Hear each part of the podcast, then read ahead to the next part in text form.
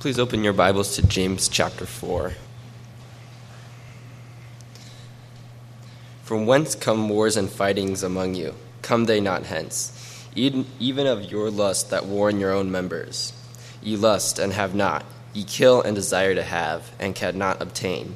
Ye fight and war, yet ye have not, because ye ask not. Ye ask, and receive not, because ye ask amiss, that ye may consume it upon your lusts. Ye adulterers and adulteresses, know ye not that the friendship of the world is enmity with God? Whosoever therefore will be a friend of the world is the enemy of God. Who do ye, who ye, do ye think that the Scripture saith in vain? The Spirit that dwelleth in us lusteth to envy, but he giveth more grace. Wherefore he saith, God resisteth the proud, but giveth grace unto the humble. Submit yourselves therefore to God. Resist the devil, and he will flee from you. Draw nigh to God, and he will draw nigh to you. Cleanse your hands, ye sinners, and purify your hearts, ye double-minded. Be afflicted, and mourn, and weep. Let your laughter be turned to mourning, and your joy to heaviness. Humble yourselves in the sight of the Lord, and he shall lift you up.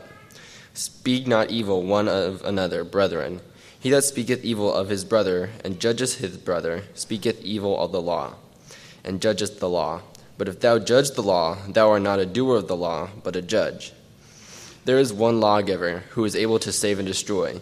Who art thou that, that who art thou that judgest another? Go to now, ye that say, Today or tomorrow we will go into such a city, and continue there for a year, and buy and sell and get gain. Whereas ye know not what shall be on the morrow. For what is your life? It is even a vapor, that appeareth for a little time, and then vanisheth away. For ye ought to say, If the Lord will, we shall live and do this or that.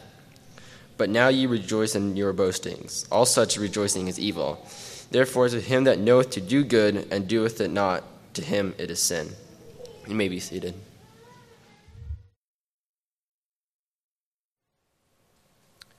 Good morning. I'm going to ask if you would, before we study uh, the text together, if you would join me in a word of prayer.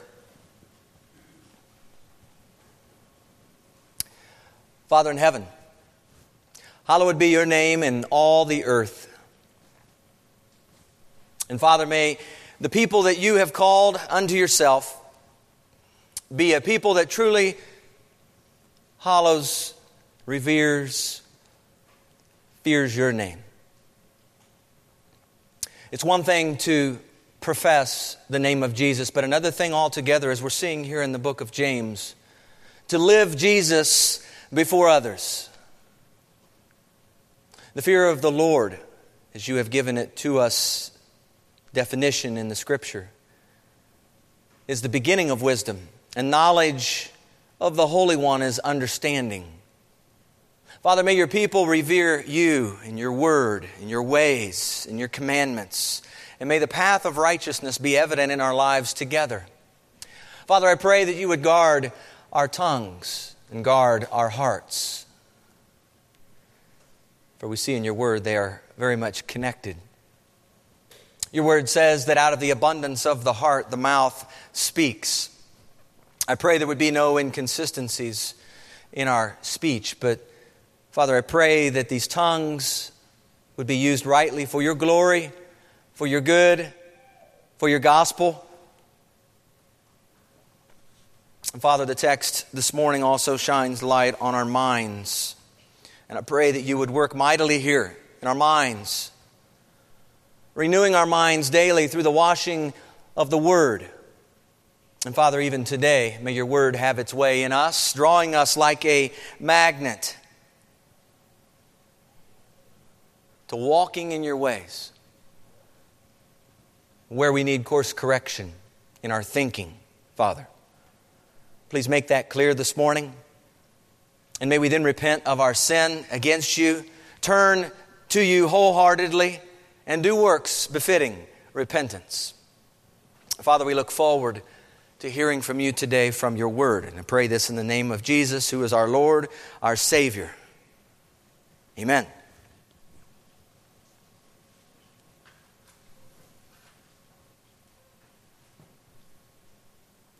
We all like the idea of being accepted by others, don't we? I mean, if we took the time and, and went around and, and asked the question, I don't know that there's a person in here who would say, ah, I don't really like the idea of someone accepting me.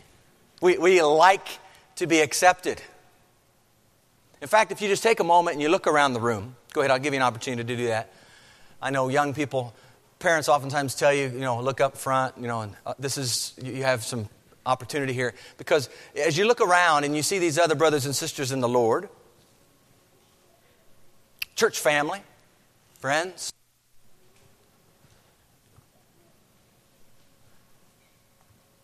do you know that these other folks accept you? Do you have an assurance that they accept you as a brother, as a sister? And, and I, I'll put the question on the other side of the, of the table. When you look around and you see these other brothers and sisters, do you accept them? Do you accept them? Are there certain things that you're holding back against any one part of the body?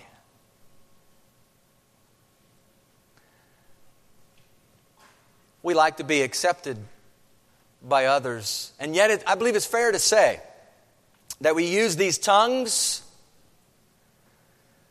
all too often to send a confusing message to others in the body.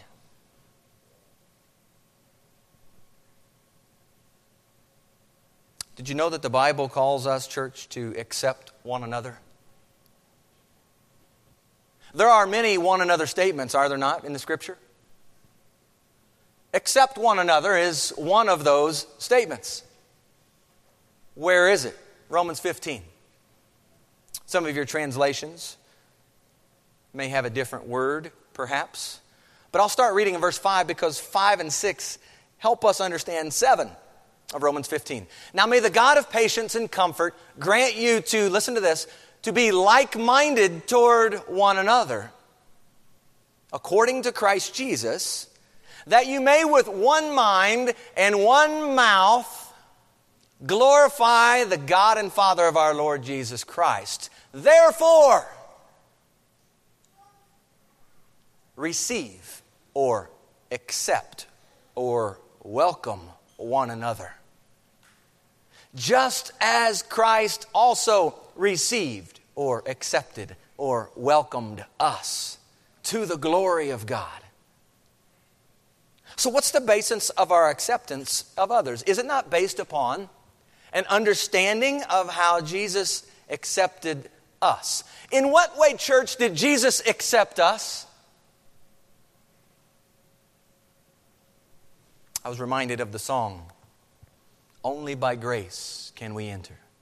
Only by grace can we stand."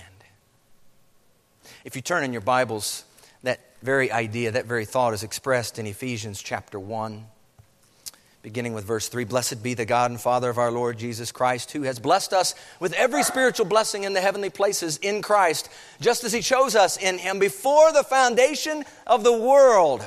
Now we should be holy and without blame before Him in love, having predestined us to adoption as sons by Jesus Christ to Himself, according to the good pleasure of His will. Here it is, to the praise of the glory of His grace, by which He made us accepted in the beloved. This grace by which He made us accepted. Now if God welcomes us to Himself while we were yet sinners, why is it that we have such a hard time welcoming others, accepting others, receiving others? See, many of us find ourselves, I believe, on one of two ends of the spectrum with others. We can fall into the ditch of legalism, which raises uh, the banner of doing certain things as the means by which one is, is saved, or, or in this case, the means by which one is accepted. And we see in Acts fifteen an example of this, whereby there was one who stood and said, "You must be circumcised." Now, there was a little disagreement there in that Jerusalem council that day in Acts chapter fifteen. You see, we can, pre- we can, we can begin this projecting of certain things onto others, not accepting them unless and until they get with the program. Or maybe it's better said, get with your program.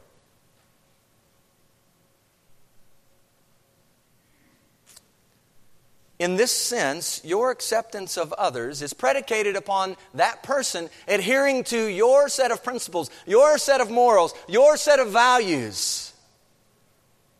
You see, operating legalistically is placing certain restrictions. That's the word I think of. Restrictions. You're placing restrictions on that other person. Restrictions that, if adhered to, serve as the ticket for your acceptance of that person.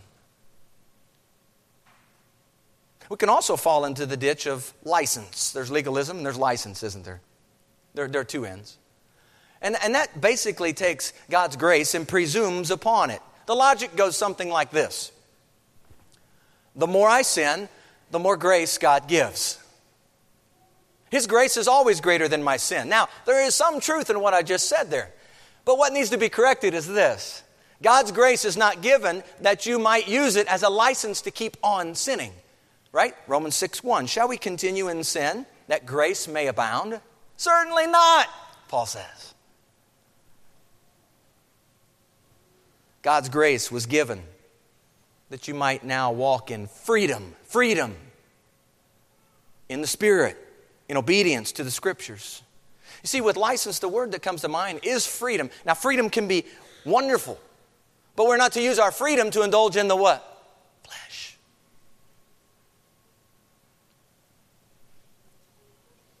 You operate under certain freedoms, and unless that other person uses the same measure of license, not too much or not too little, you accept them.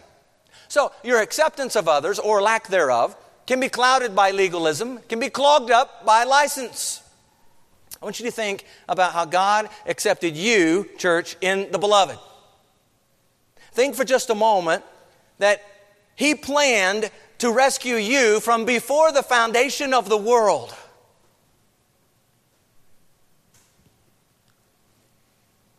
We, we like to be accepted, but do a poor job in general of accepting others with our tongue. And church, if we do a poor job in general of accepting others with our tongue, what does that also say? We do a poor job of accepting others with our what? Our heart. That's a problem. James is addressing this problem.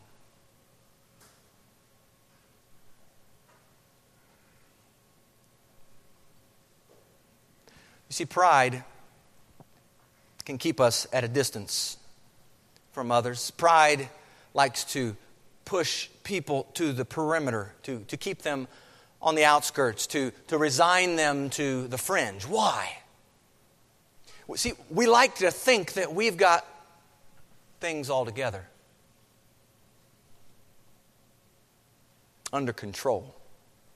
And while it may never be spoken verbally, we like to think that other person doesn't quite measure up.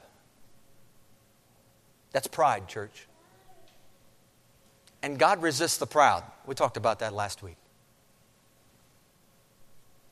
But He does pour out grace for the humble.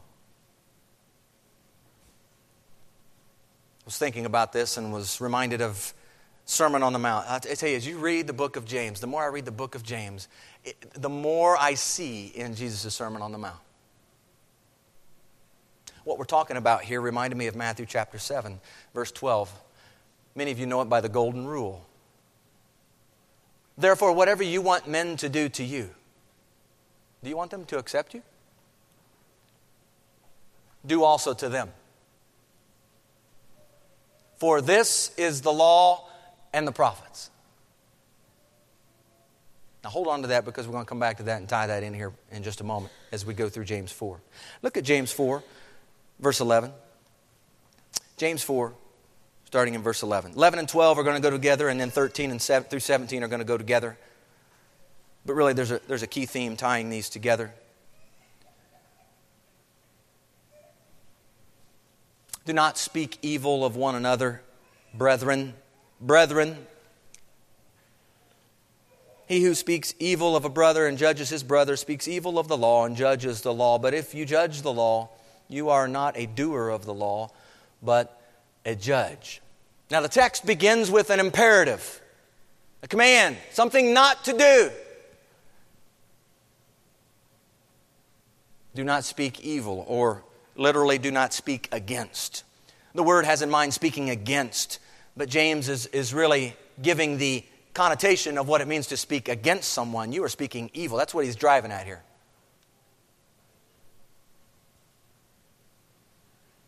The church is called to stop doing something that had been going on. Thus the admonition. Stop it.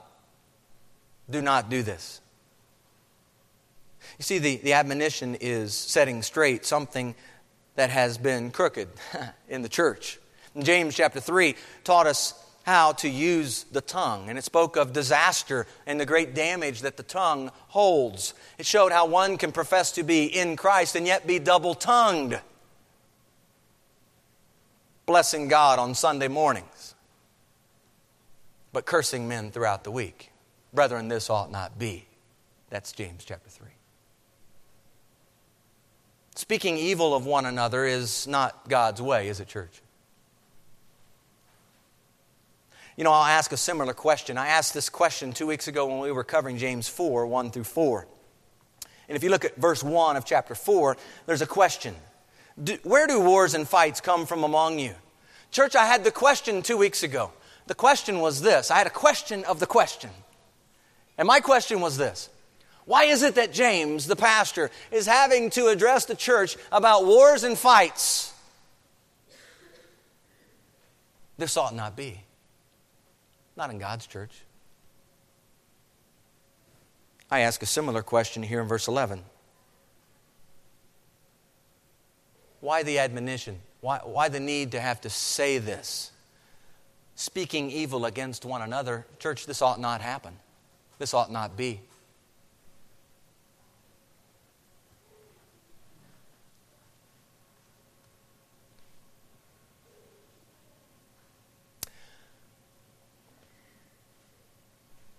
I believe some here would probably answer the question to both, give the answer to both of those questions from James four one and James four eleven. And you might be quick to just point forward and put on the table sin. True? Sin? No doubt. It's still a problem. Will be as long as we have these earthen tents. But it's a problem, church, that's been paid for in full. We need to understand this. It's a problem, but not a hindrance to holy living, not an excuse. It's still a snare. And I've said this every time I read Hebrews twelve, it always bothers me, it always grates at me that it says this sin that so easily ensnares me.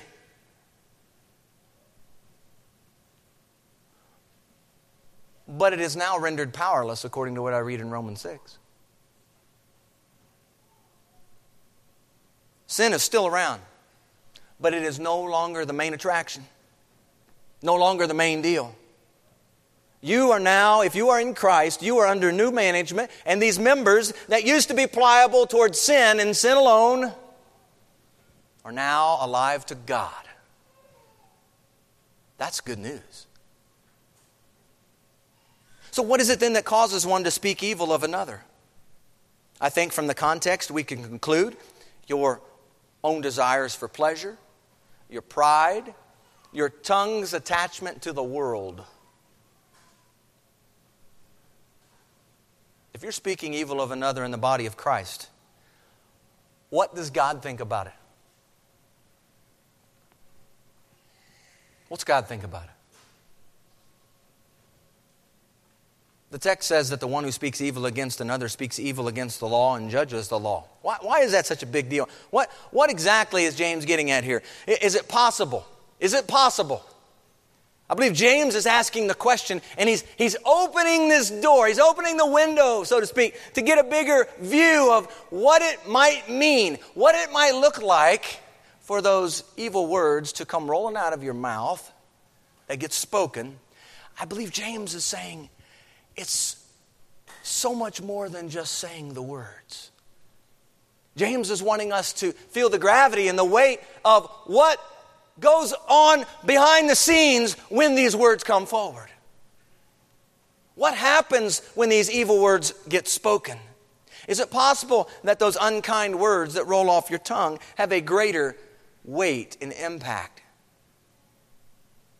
You speak evil toward that brother, but have you considered the ramifications of doing so? Have you paused long enough to hear what God has to say about it? Do you have ears to hear what He's saying? In what way is your speaking against a brother, speaking against the law and judging the law? Let me give you a few scriptures that I think are helpful here. Okay? And, and we'll go all the way back to the law itself. We'll go back to the law, at least the Pentateuch in describing the law. That's one use of the law, the first five books of the Old Testament.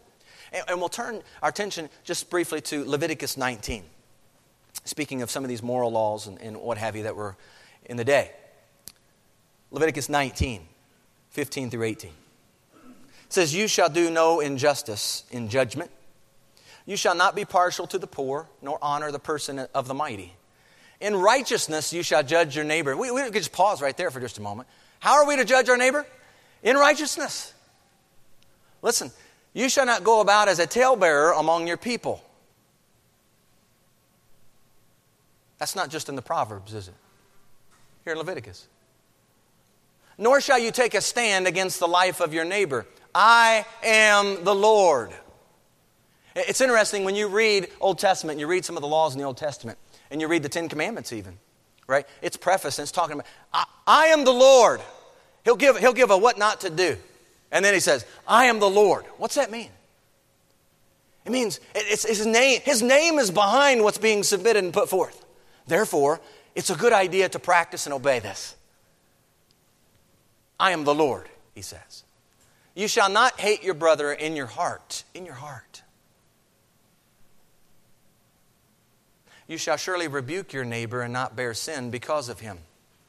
Well, that's interesting because that, that helps us understand even a little bit further where, what James is speaking to, because as we'll see, I, I don't believe James is saying that we're never to speak anything toward a brother who is sinning.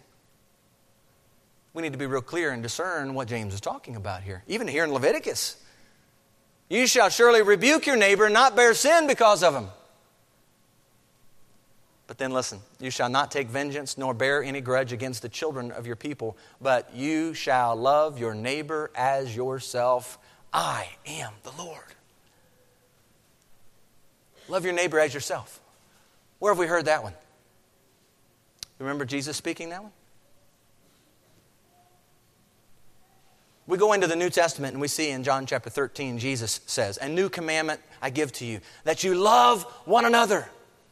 As I have loved you, you also love one another." Think about that. As I have loved you, Jesus says, you're to love one another. "By this, all will know that you are my disciples if you have love for one another." A few chapters later in John seventeen, in his prayer to the Father, he's praying for us, church. And he's praying that they all may be one, the followers of him down the, down the way. That they may all be one as you, Father, are in me and I in you. That's pretty close oneness. What do you think?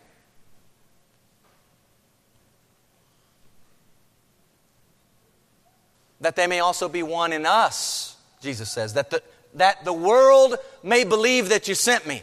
Why is it that the world doesn't believe Christianity, church? In part, in large part, it has to do with what Jesus is talking about. When everybody's concerned about their own thing, everybody's concerned about building their own houses, doing their own thing, spending their own pleasures. Self, self, self, self, self, self, self.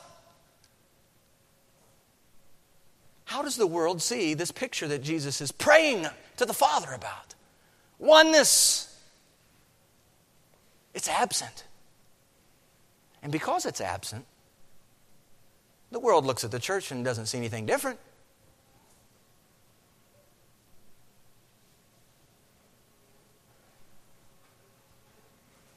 These are hard words.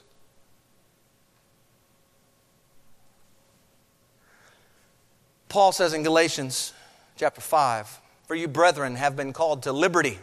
Only do not use liberty as an opportunity for the flesh, but through love serve one another. For all the law is fulfilled in one word, even in this, you shall love your neighbor as yourself." Well, we just read that in Leviticus, didn't we? But listen to what he says. If you bite and devour one another, if you speak evil against another, beware lest you be consumed by one another.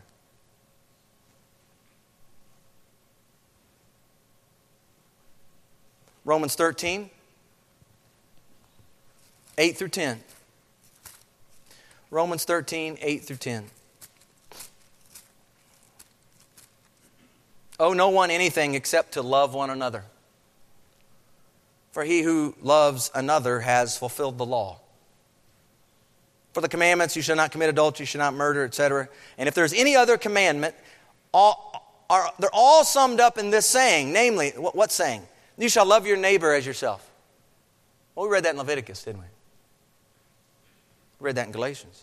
"Love does no harm to a neighbor, therefore love is the fulfillment of the law." And then when we turn to the book of James, contextually in the letter of James, chapter one, we see, "But he who looks into this perfect law of liberty and continues in it and is not a forgetful hearer, but a doer of the work, this one will be blessed in what he does." Church, how many of you want to be blessed in what you do? I do. I want to be blessed. I really do. I desire that. The one who looks into this perfect law of liberty and continues looking into this perfect law of liberty. By the way, it's contrasted with what comes before in chapter one. The one who is a hearer but not a doer. Remember that? And then we see in James chapter two, starting in verse eight, going through thirteen, "If you really fulfill the royal law, according to the scripture, you shall love your neighbor as yourself." There it is again. You do well. So what's James getting at here? He says, speak and do. Verse, verse twelve, "Speak and do as those who will be judged by the law of liberty." You speak evil of the law, James says here in chapter four. The law is love. Evil speaking is not loving one another. It's far from acceptance of one another. Accepting one another includes genuinely loving one another, church. That's what it, that's what it entails. You judge the law in the sense that you disobey, turning away from what the law says. In particular, you shall love your neighbor as yourself. Not loving your neighbor, willfully choosing to disobey God in this arena is transgressing the law. James chapter two says, if you know, if, if at any point we, we transgress, just one point, you know, we keep do not murder, perhaps, maybe, maybe, and, and but but we commit adultery. We break it at one point, we become a transgressor of the law. James chapter two tells us that. When you speak evil against your brother, you set yourself up as your own judge. If you look at the end of verse eleven, it says, "But if you judge the law, you're not a doer of the law, but a judge." Now, earlier in James chapter one, we encountered teaching on the doer of the word. The doer of the word is the one who does what? Who obeys the word. The doer of the law is the one who obeys the law. So if speaking against your brother is judging the law, and judging the law means you're not a doer of the law, here's what's happening. You are positioning yourself in dangerous, dangerous territory according to the text. How do I know that? Keep reading verse twelve. "There is one lawgiver." Some of your translations have "and judge." One lawgiver and judge. "Who is able to save and to destroy. Who are you to judge another," or to judge a neighbor, or to judge one nearby? Church, there's not a one of us who are a lawgiver. Not a one of us are a judge. You have no right redefining the rules, rewriting the scriptures, revising the truth of God's word to suit your selfish desires. Speaking evil of a brother is damaging to that brother. It's also damaging to the body of Christ. Did you know that? Speaking evil of a brother Speaking evil or thinking it, having it in your heart, bitterness, root of bitterness, right? Some of that stuff that, that's in the scripture. Toward a brother, it's damaging to the body. The church is called to humbly walk with God, submitting herself to God, drawing near to God, exhibiting a godly sorrow leading to repentance. We just talked about this, right? Just a few verses earlier. Operating in works befitting repentance. The church is not to operate like the world. The world bites and devours itself, to use the expression of, of Galatians five. Just one note here on not speaking evil, or not judging. I think we need to, to be clear on what it's not saying. The text is not saying you can never speak against a brother and what the brother or sister is doing. When there's known sin, when a brother confronts you or a sister confronts you, by the way, can I can I just I just want I just want to be try to be helpful here. If we're going to confront a brother or sister in sin, will you use the word?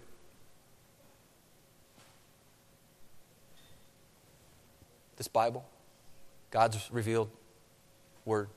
Will you use the Bible as the launching pad and continuing discussion point for what you're saying? I tell folks, you know, a, a lot. I tell them, my opinion doesn't matter a whole lot. I only want to put forth what I know to be true from the Word of God. As you go and have those conversations, and, and will they be hard conversations? Yeah, they probably are going to be. But as brothers and sisters in the Lord, our common denominator that we have is Christ. Amen? Christ, and what do we have? As another common denominator, we have the Word. This word is truth. So if this word is truth, we can put the word into play on our conversation.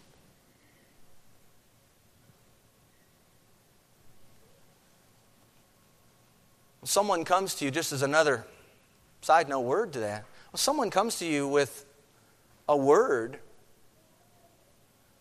don't dismiss that or, or immediately think they're your enemy now.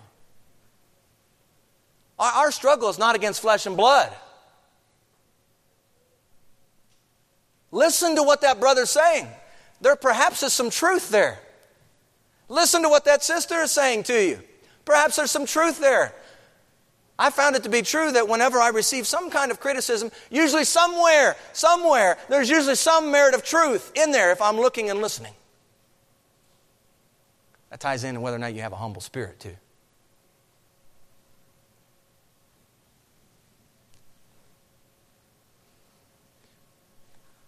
So what do you do when that brother's sinning? Let me just give you some quick things. I, instead of just putting it out there, first of all, ask God for wisdom. Wisdom from above is needed, right, in this situation. Submit to God. Resist the devil. Draw near. Because resist the devil, important in this situation, because you know what the devil's going to want you to do? What's the devil going to want you to do? Fight, bicker, devour. Outburst of wrath, which is an evidence of the flesh and not evidence of the spirit. See, resist, these are important things as we are in relationship with one another. How about Galatians six, gently restore? How about Ephesians four, exhort that brother in the truth? Now, when we exhort in the truth, with the truth, we can have the truth. But listen, when you go to somebody and you are pointing out or confronting in love, you're confronting someone's sin. If you do not have, this is so important, if you do not have a relationship with that other brother or that other sister, guess what? It's probably going to fall flat on its, it's going to. Speaking the truth in love assumes a relationship. That's important. Matthew eighteen says, go to them one-on-one. Go find that brother. Go find that sister if there needs to be that conversation. Love him as a brother, giving preference and honor. Romans twelve. You know, as we think about not judging one another, we need to be reminded of who God is.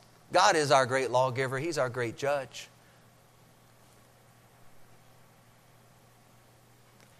Those terms, the lawgiver and judge, who is able to save and to destroy. reminded of what Jesus says in the Gospels. Not fearing the one who can destroy body, but fear the one who has the power to destroy both body and soul in hell. Amen? He's the one we're to fear.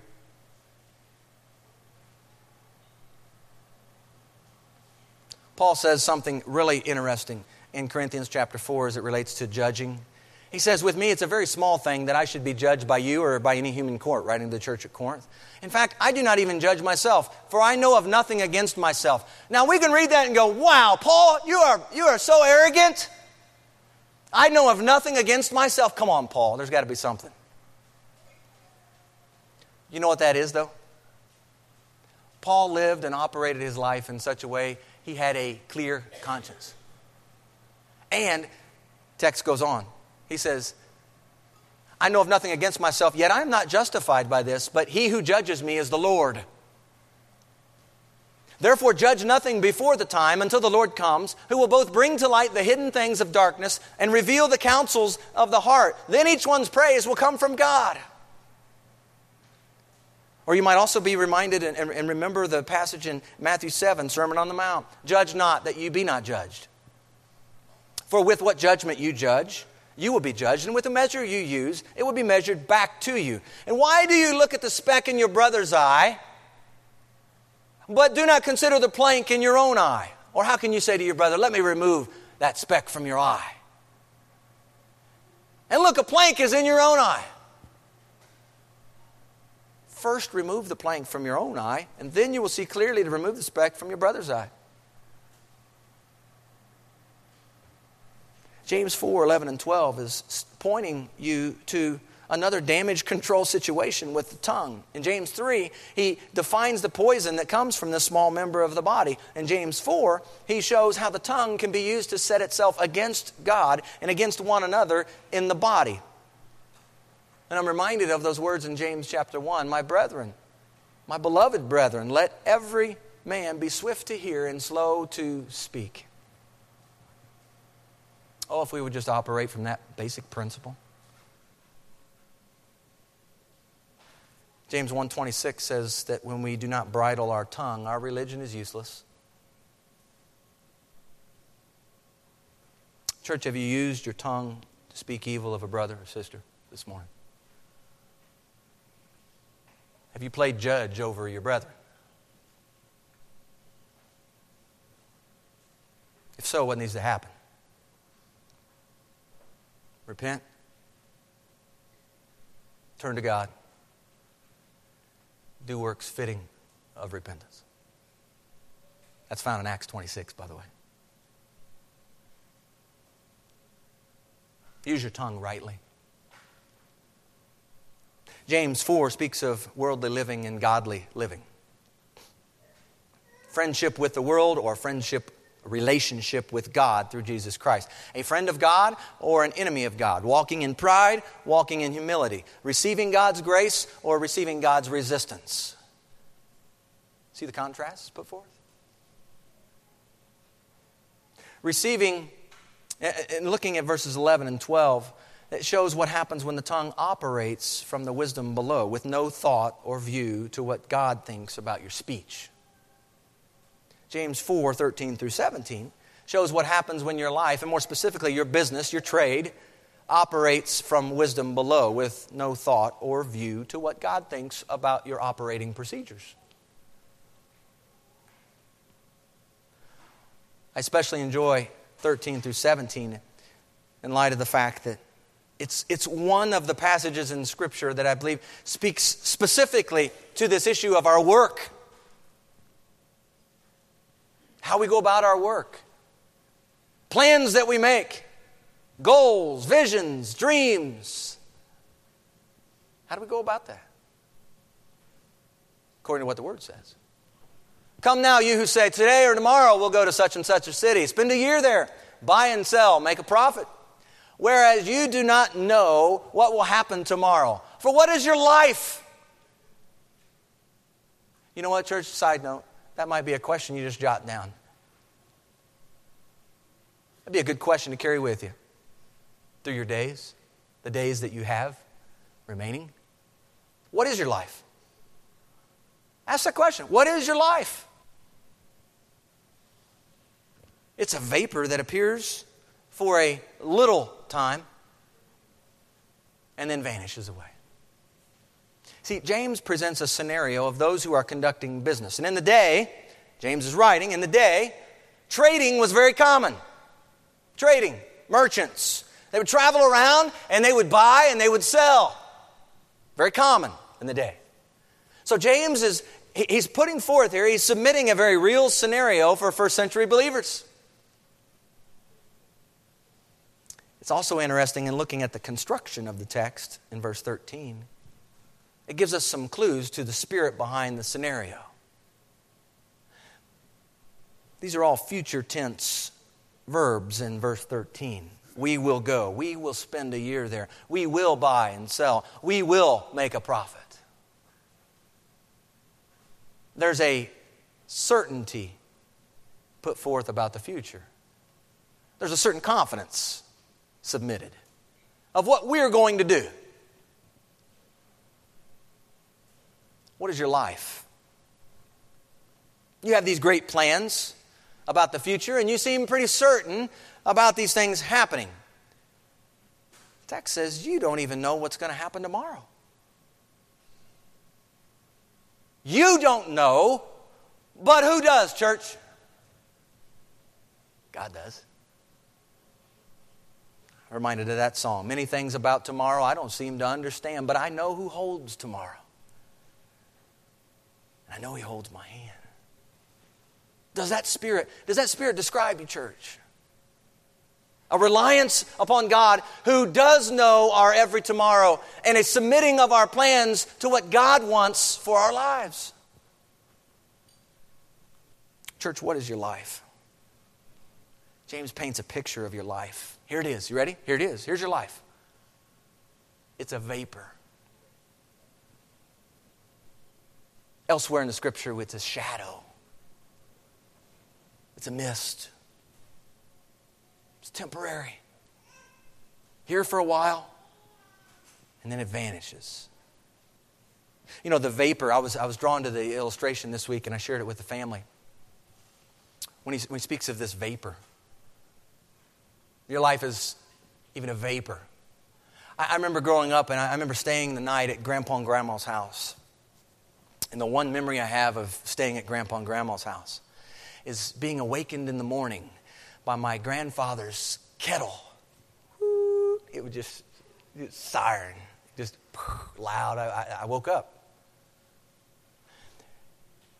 And what comes out of that kettle when that when that opens up, that you see the steam come out, right? Some of you may still have some coffee pots or some teapots that still do that today, those whistling teapots. And you see the steam coming out. And it'll continue to steam until you turn, turn it off. And it still may then have some steam coming out. But eventually, in a very short while, the steam fades away. Church, that's your life. Here for a while. Gone. Now, some of you say, man, that's pretty... sober, that's pretty. It's the scripture. It's the truth. And it ought to prompt us to ask some real questions about what we're doing with our lives.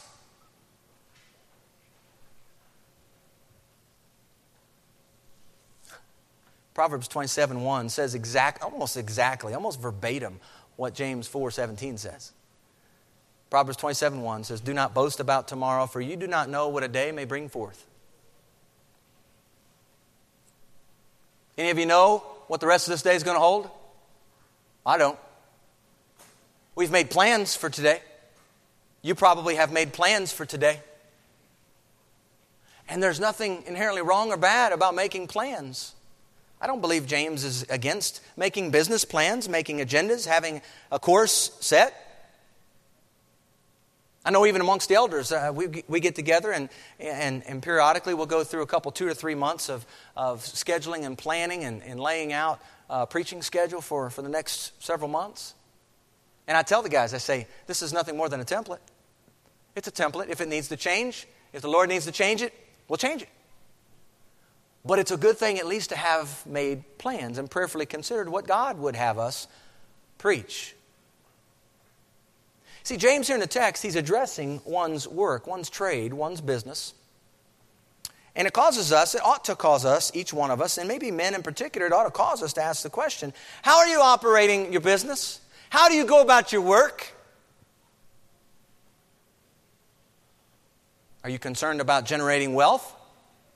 Building your income, building your portfolio, at the expense of asking God and considering God in, in the equation?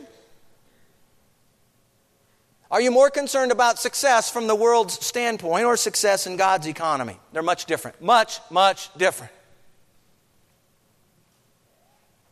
James four fifteen gives the alternative to the scenario that's put forth in thirteen.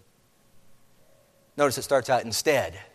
Instead, right? Verse thirteen gives the scenario. Verse fourteen gives the reality of our life. Verse fifteen then says, instead, here's what you ought to say. If the Lord wills, we shall live and do this or that. One writer says that what James encourages, and I appreciate these words because this is so true. We can fall into a trap here. What James encourages is not the constant verbalization of the formula, if the Lord wills, as though it's some magic formula, which can easily, he says, become a glib and meaningless recitation. But a sincere, what James is after, he says, is that sincere appreciation for God's control of affairs and for his specific will for us. So do you operate your business affairs with God in mind? Do you operate from the perspective that he is God and all that you have is from him? Right? Do you see that the Bible clearly says that he is the one who provides your wealth? Deuteronomy eight eighteen, if you want to read about it, it says that. God is the one who allows you to be able to have wealth, income. It's not what you've done. You are simply stewarding what he's blessed you with. Isn't it interesting that we're called to steward these very things that he's blessed us with, and yet we essentially, we, we like, we like pull the blinds down between what we're doing and who God is. It's like, no thanks, God. What has he done? He's provided you a job. He's provided you income. He's provided you an opportunity to take care of your families and so much more. And yet we don't include God in our business plans. I got this money thing taken care of, God. It's dangerous, church.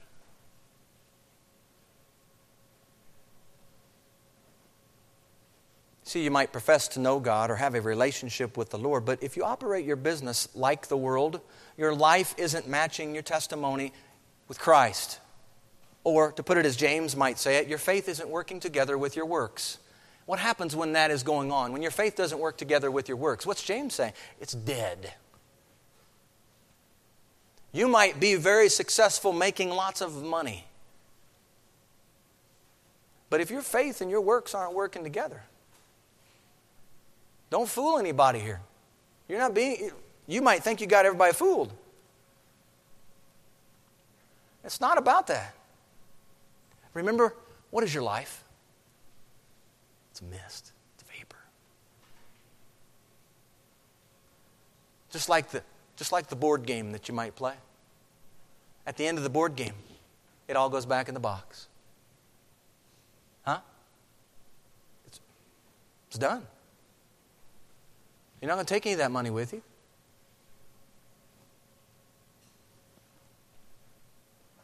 James four sixteen says, but now you boast in your arrogance. All such boasting is evil. Now this verse, what it does is it further describes the spirit behind verse thirteen, okay? The one who makes plans in arrogance, boasting, descriptive of this wisdom from below in James three fourteen. If you have bitter envy and self-seeking in your hearts, do not boast and lie against the truth. This wisdom does not descend from above. It's earthly, it's sensual, it's demonic. You see, it's this pride of life, one writer says. This arrogant sense of self-sufficiency and self-importance that John, in the first epistle, he deplores as a characteristic of the world. All that is in the world, the lust of the flesh, the lust of the eyes, and the pride of life. It's not of the Father, it's of the world. See, people not only leave God out of the account in planning their lives, he says it's the essence of sin that they brag about it as well. I take center stage in place of God. All such boasting is evil. Those who are humble and contrite, depending on God for everything, even their business affairs, taking it to the Lord in prayer. You arrive at four seventeen. Therefore, to him who knows to do good and does not do it, to him it is sin. Who knows the good he ought to do, and he doesn't do it, sin. Sin of omission. You know, there are a few instances in the Scripture, are there not, where there are certain things that people didn't do that they should have done. Scripture makes, I believe, very clear. These sins of omission are as real and as serious as the sins of commission. Right? That servant in Jesus' parable who fails to use the money that he was entrusted with. What's he do with that money? Buried it. Or what about in Matthew twenty-five? Those goats who failed to care for the outcasts of society. Whatever you've done for the least of these, they didn't do, they didn't do it. Or what about what Jesus says in Luke chapter twelve, verse forty-seven? That servant who knew his master's will and did not prepare himself or do according to his will shall be beaten with many stripes. He knew his master's will. He just didn't do it. Church, you're sitting here today and you have the privilege and the opportunity to have God's precious word. You have a copy of it. You probably have several copies of it in your home. And many of you know what some of these things say. You have sat in a chair and you have heard the word go forth, or as James says, the implanted word. It's come to you. You've heard it with your ears.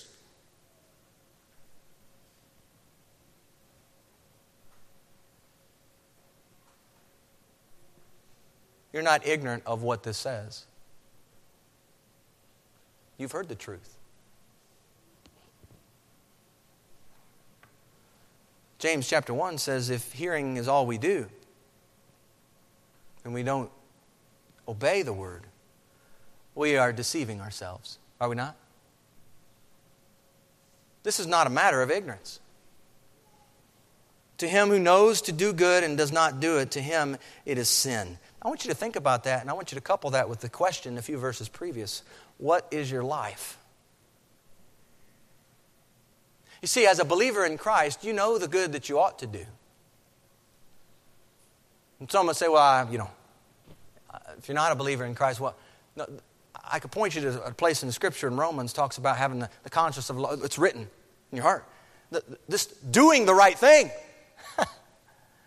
Even if you're not in Christ, there's some awareness God has given to you of right and wrong.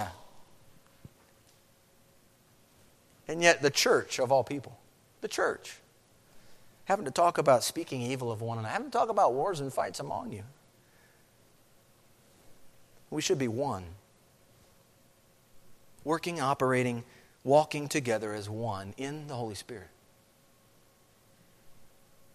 To him who knows to do good and does not do it, to him it is sin. What is your life? Church, the fact that the Scripture defines in part what your life is, it's, it's but a vapor. It's here for a while and it's gone. And based on what verse seventeen says, for those of you who know the good you ought to do, and you don't do it, it's sin.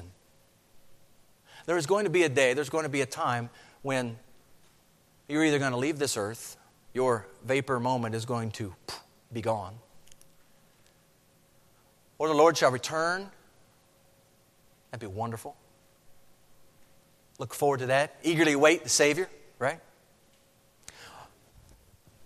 Many of you have heard this truth preached. You know the good you ought to do. You know that surrendering your life to Christ is what you need to do. You have for so long been living your life with just controlling this, just trying to control everything, and you don't want to let go of it. I just want to control. Due to technical difficulties, approximately the next sixty seconds of the message could not be recorded. We apologize for the interruption. We'll now pick up where the recording was restored. Well, that's what's needed. And that's, I believe, what the text would call us to. That's between you and the Lord. Not going to have an invitation. Not going to have a time where you walk an aisle. But I do believe the text is, is forcefully being put into all of our laps this morning to consider our tongues, our speech, one another, and to also consider this life that we live, our business practices, procedures, how we operate. Have we forgotten God? I saw a church sign this week. It said, God is not dead. It's a, it's a profound statement. Listen, we would have no need to have a sign that says God is not dead. If the church would live with the life that God has given to us in Christ, He has so much for us. How can we turn away from Him, church? He has provided His one and only Son. The one who has provided and given His only Son. Will He not much more? I'm thinking of Romans eight. Church, this morning, I want you to ask the question. Carry it around in your pocket. Write it down on a note card. Maybe keep it in your Bible. Maybe write it above James chapter four, the beginning of James chapter four. But I believe the question that's in the text is a question that we need to carry around with us. We need to be reminded of what our life is. Because when we understand and have some idea from the Scripture of what our life is, it's going to help us to be able to accept one another. We talked about earlier. We're not, we're here for a while, we're gone. Love one another. Serve one another. Be the body of Christ, church.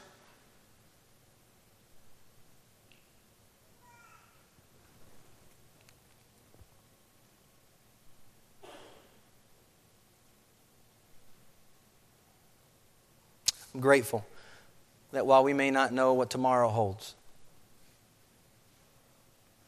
we serve a God who knows all of our days. Before the foundation of the world, He knew every one of our days. Psalm one thirty-nine tells us. Praise God for that. And He's ordained every single one of our days. Isn't there a wonderful security in that? Every single one of our days, God is ordained. Will you trust Him this morning for all that? Will you include Him? Welcome Him. Some of us need to not only work on accepting and welcoming others, but we need to work on welcoming and accepting God into our lives. Every corner, every crevice of our lives, He wants it all. He's a jealous God, and He deserves all of it. The one who laid down His life for us, we are, in the same vein, to lay down our lives for the brethren. Will you do that this morning? Let's pray. Oh, Father, thank You for a very timely reminder of our lives. What is our life? We thank You, Lord, that You are the creator of life. It's significant because You are the creator of life. You are the one who in the beginning breathed life in that first man and he became a living being. You are also the one who gives us life, eternal, new life, new creation kind of life, by giving to us and pouring out in our hearts the Holy Spirit. Oh, Father, thank You. I I pray this church would not settle for lethargic living, for lukewarm living. We see from the book of Revelation what you think about lukewarm, lethargic living. Pray, Father, that we would take a stand as a church to live our days, however many we have left, in light of what your word says. To live them in a way that we would be witnesses to Jesus all of our days. There would not be a day go by where we don't think much of you. Grant us grace, Lord. May grace be upon us as we speak. And Father, for that to happen, as we read in Colossians chapter four, for that to happen, there must be a spirit within us of humility, of submission, of coming under your control, not just saying right words, but operationally living this out, that the world might believe. Oh, that may that be an objective of ours, that as we carry these things out, that we would see that this is going to be an impact for the world around us, to see Christ, to let our light shine before men, that they might see you, Father. May that be our aim. May your word, which is truth, permeate our lives, flow from our tongue, and be that which we dwell upon each day and meditate upon these lovely and good things, excellent things found in your word. Thank you, Father, for Jesus. I thank you for his love toward us, and that while we were yet sinners, the Bible says Christ died for us. Thank you, Jesus. Thank you for the salvation that you've afforded to us.